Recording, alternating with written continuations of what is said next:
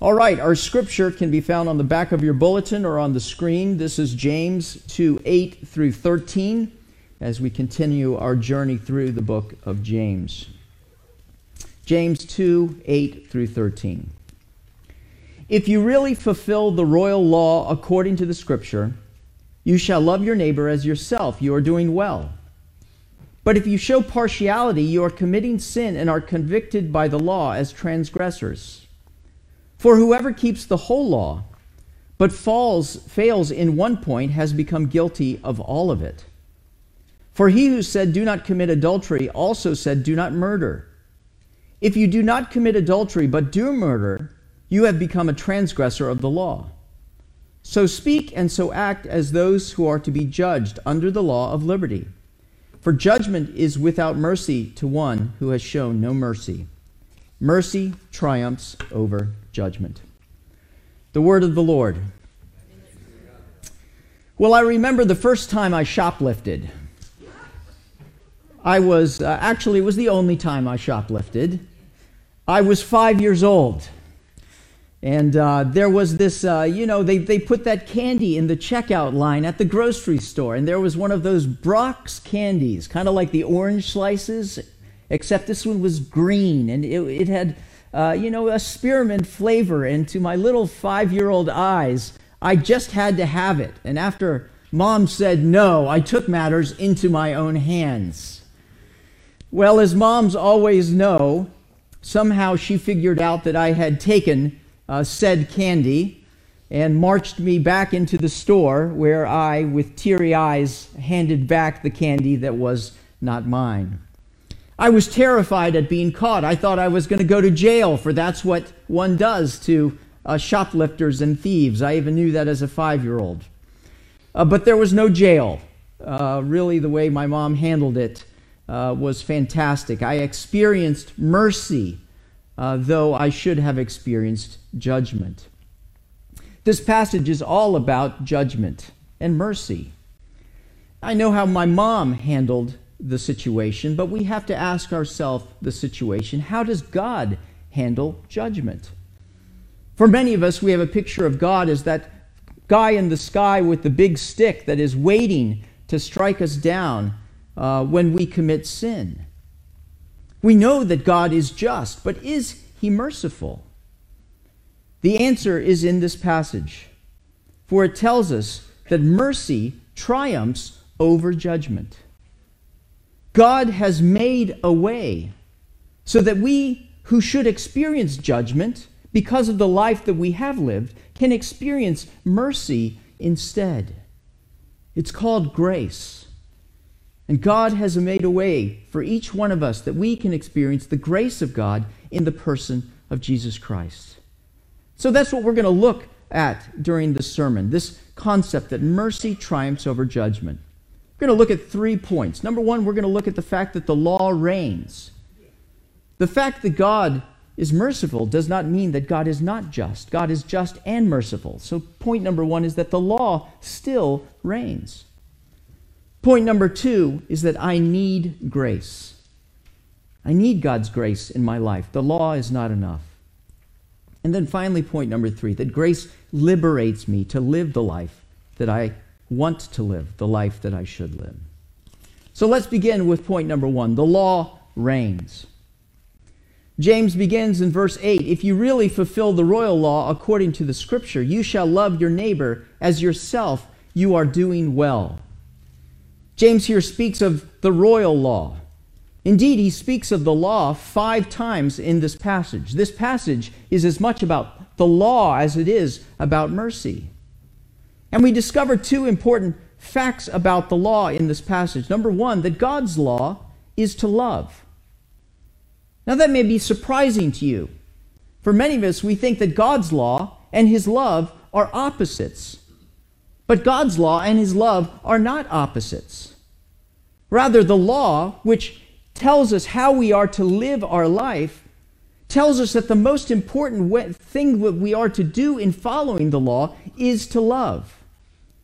Notice what he says if you really fulfill the royal law according to the scripture, you shall love your neighbor as yourself. You are doing well. They asked Jesus, to summarize the law. What was the most important thing in the law? And what is it that Jesus said? Number one, to love God with all your heart, mind, soul, and strength. And number two, to love your neighbor as yourself. All the law and the prophets hang on these two commandments. Now, it's very interesting that uh, James says that the royal law is to love your neighbor as yourself and leaves out the first point to love God with all your heart, mind, soul, and strength. But the reason he does that is because the reality is if you're doing the second, you're doing the first. 1 John 4:20 puts it this way. If anyone says I love God yet hates his brother, he is a liar. For anyone who does not love his brother whom he has seen cannot love God whom he has not seen. And he has given us this command whoever loves God must also love his brother. See, we can't separate loving our neighbor from loving God. God's law is love. But this passage tells us a second thing about God's law that God's law is unified, that it's one piece, it's one garment. And as such, we must keep the whole law, not just part of the law. James 2:10 says, "For whoever keeps the whole law but fails in one point has become guilty of all of it." It's a very powerful statement, isn't it? The New Testament is full of a variety of different commands about how we are to love God and our neighbor. And if we fail at just one point of it, we're guilty of breaking all of it. James gives an example in verse 11 For he who said, Do not commit adultery, also said, Do not murder. If you do not commit adultery, but do murder, you have become a transgressor of the law. In other words, if you've broken one command and not the other, it still doesn't matter. You're a law breaker. Now, these two commands are very serious, so we can sort of take them, you know, at equal level. But what about something like just showing partiality? Which is what he says earlier here. If you show partiality, you're committing sin and are convicted by the law as a transgressor. And he's speaking of partiality in the church. Remember, I preached on this last week is what James is saying is if I give partiality to someone, if I give someone in the best the best seat in the house, you're telling me that I'm as guilty as the guy locked up for murder? And the answer is yes. Why is that? How can that be? These two things, and yet we're both equally guilty. Because God's law reflects his character. God's law is an expression of who He is. It's His very nature that's summarized and written down into, uh, into the New Testament and the Old Testament of how we are to follow God. There's nothing arbitrary, if you will, in the Bible. All of the law reflects God's character. All of it. That's the overarching theme here, that every bit of it reflects who God is. And God is good, so his law is good. So what does this tell us? It tells us that obedience to God's law is an all or nothing proposition. There is no middle ground. You either obey all of it or you obey none of it. There are no little sins. Remember what Jesus said in the Sermon on the Mount. You have heard that it was said to those of old, You shall not murder, and whoever murders will be liable to judgment. But I say to you that everyone who is angry with his brother will be liable to judgment. Not just our actions, but our thoughts, the inclinations of our hearts. The very, very smallest aspect of our lives is being recorded and counted by God. Indeed, God says that we will have to give an account for every careless word spoken. Now, I don't know about you, but me as a human being and as an American, I want to say, there's a part of me that wants to say, that's not fair. I should be able to pick and choose what is the most important aspects of the law and what I have to follow, and what are those that, uh, you know, they're not as important, frankly. But that's a dangerous game to play, isn't it? See, the moment that you choose which part of God's law you're going to obey and which part you're not going to obey, guess what you've done? You've made yourself a little God. That's what you've done, sitting in judgment of God's law. And the truth of the matter is, we pick and choose all the time. Our culture does that. Indeed, even the church does that. You know, if you look at the statistics right now in terms of what evangelicals, believers believe about premarital sex, uh, it's astounding. The majority of evangelical believers believe premarital sex is okay, when the Bible is very clear that it's not. That sex is too powerful, too intimate a thing to be used so cavalierly. That it's designed between a man and a woman, a husband and a wife, in lifelong commitment to one another. And yet, our culture and our church says we're going to pick this law to obey, but not this one. See, we don't trust God's way, so we make our own. But God does not allow for that. We are under obligation to follow all of God's law all of the time. Picking and choosing is not allowed. I remember when I was seven years old, my room was a wreck. There was a bunch of little stuff, trash that was around, and big stuff. And my mom came in and finally said, Okay, that's it. It's time to clean your room.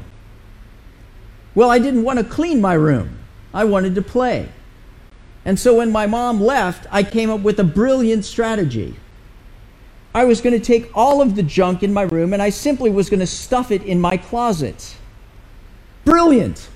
Who would think of such a thing? My mother would never check my closet. And yet, when she saw that I had uh, miraculously cleaned my room in such a short period of time, she went directly to the closet and saw where everything was. See, on the surface, it looked clean and put together. But I had just moved the filth from one place to another. I had tried to hide it, I had tried to stow it away, to make it not be that important.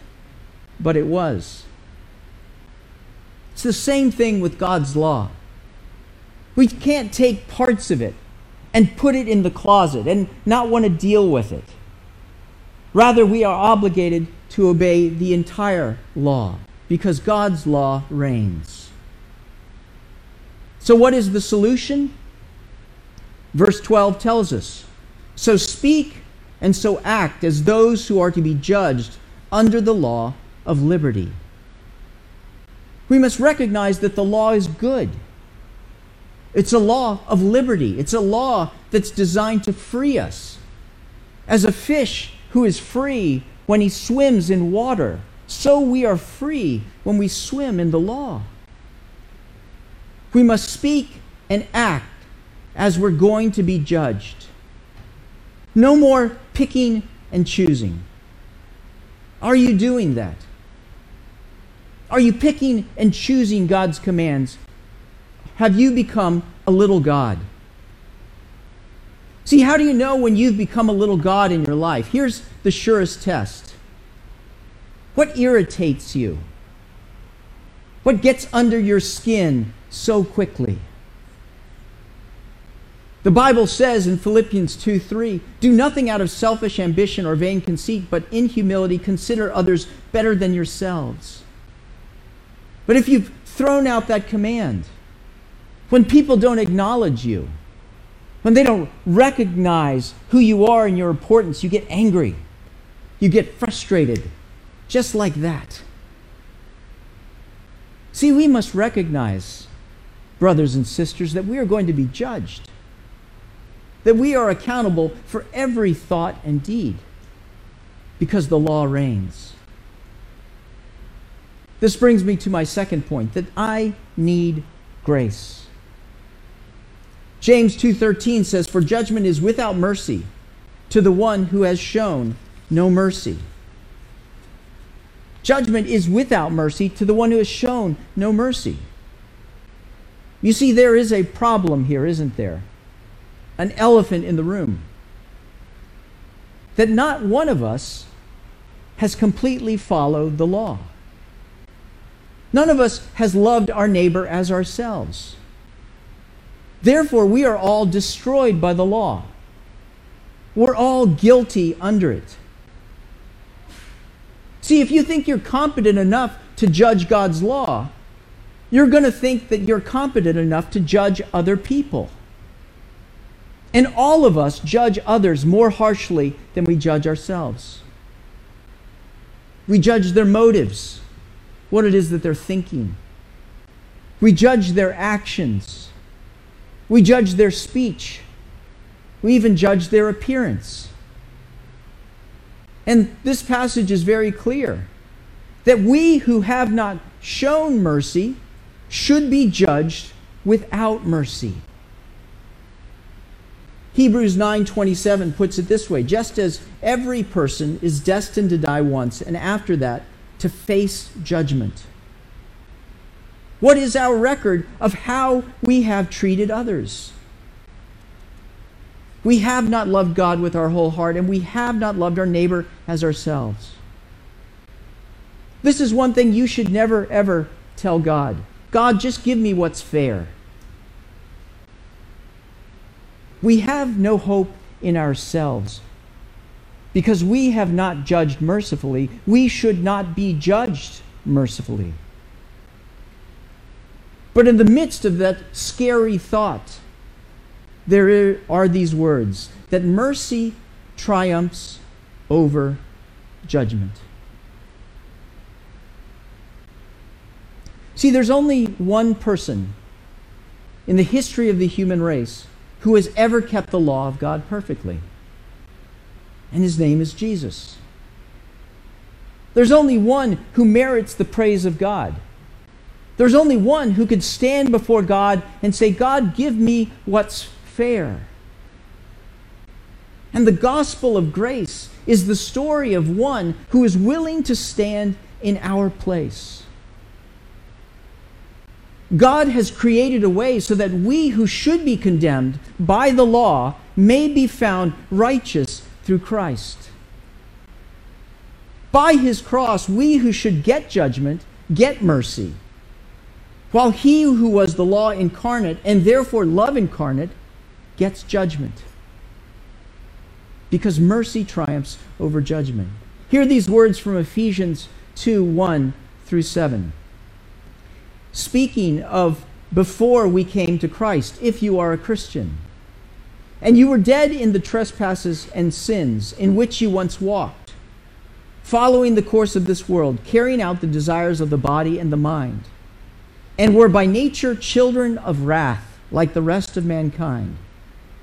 But God, being rich in mercy, because of the great love with which he loved us, even when we were dead in our trespasses, made us alive together with Christ, so that in the coming ages he might show the immeasurable riches of his grace and kindness toward us in Christ Jesus.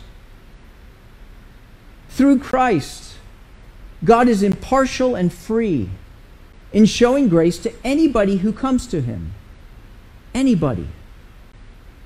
Wherever you are today, there is hope for your life, that mercy will triumph over judgment because a way of grace has been opened which supersedes the law.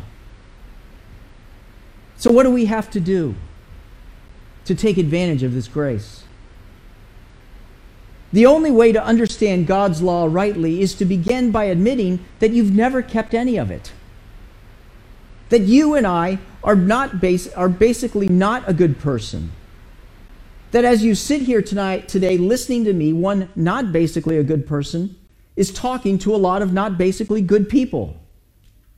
That is the starting point of the gospel. So, have you done that? Have you acknowledged that you are destroyed by the law? That you need the grace of Jesus Christ? Have you called on his mercy? For you and I, need a Savior. We must look to Jesus. It's probably about five years ago that our family went on vacation, and we had someone who was uh, sitting the house, and they were pet sitting.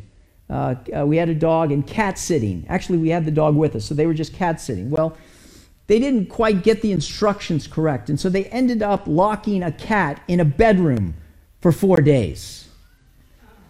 This is not a good thing. correct? So we got home, you know, where's the cat? You know, what cat? It's, and we looked around and we realized that this door had been shut and this cat had been in this room. Now, when we looked in the room, it looked relatively normal. It was when we turned out the light and we brought in the black light that things looked very abnormal. It was like a crime scene, if you will, because the cat had been trapped. You get the idea, don't you? See, the reality is our hearts are like that. On the outside, things look normal.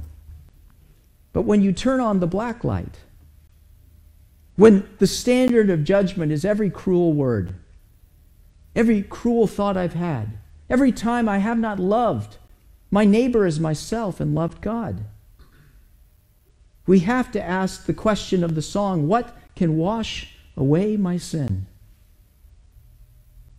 The things that I've done, the things that I've not done, the things that I've thought. The answer is only one answer, and it's Jesus Christ. He who knew no sin became sin for us, so that in him we might become the very righteousness of God. And so we must receive his grace. We must give up on ourselves. We must say, I'm guilty. No more pretending, no more posing, no more standing on our own record.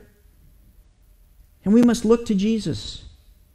For he is alive, the tomb is empty, and his record continues to stand and reign supreme. We must look to him for salvation, and we must choose to follow him on a new path. For he's given us a new way to walk. The words that Jesus said to you and me and to everyone who would follow him is simply follow me. We must trust Him with our life and let His grace free us from the power and the condemnation of the law. This brings me to my final point that grace not only uh, uh, reigns, but grace liberates. See, here's the power of the gospel. When the gospel gets a hold of your heart, the more you know of the mercy of Jesus because you've been wrecked by God's law, the more you will show that mercy to other people. See, how do we become a person that shows mercy to others? And that's what we want to become, right?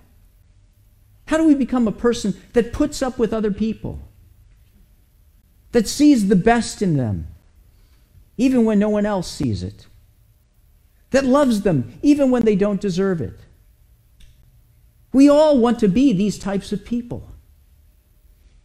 And the answer is it's the cross.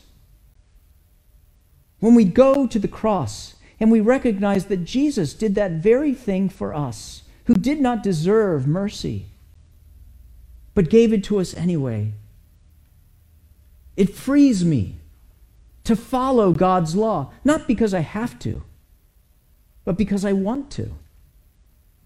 The grace of Jesus Christ is infectious. We need to be a church like this, don't we? It shows grace to each other, grace to our spouses, grace to our children. Jesus is our champion, the one that gives us a new heart, a new hope, a new love. If you don't have love, right now for your coworkers, for your spouse, for your children. He does. And He's in you, and you are in Him. If you are a believer. And maybe it's time to come home to Jesus Christ. Maybe as you sit within the earshot of my voice, you're hearing the truth that I've been standing on my own record of my own righteousness for far too long, and that that's a losing game. And I would encourage you to come home to Christ, to turn to Him, and to say, You can wash away my sin. I give you my life. I'll follow you instead of following myself or others. Well, this is the good news and the hope of the gospel. We're all wrecked by the law. None of us can stand before it. But mercy triumphs over judgment. We can walk out of this building forgiven, clean. When someone shows a black light on our heart, what will they see in Christ? Nothing. What can wash away my sin? Nothing but the blood of Jesus. And it is enough. Amen and amen. Let's pray. Oh God, we're all lawbreakers. We all break the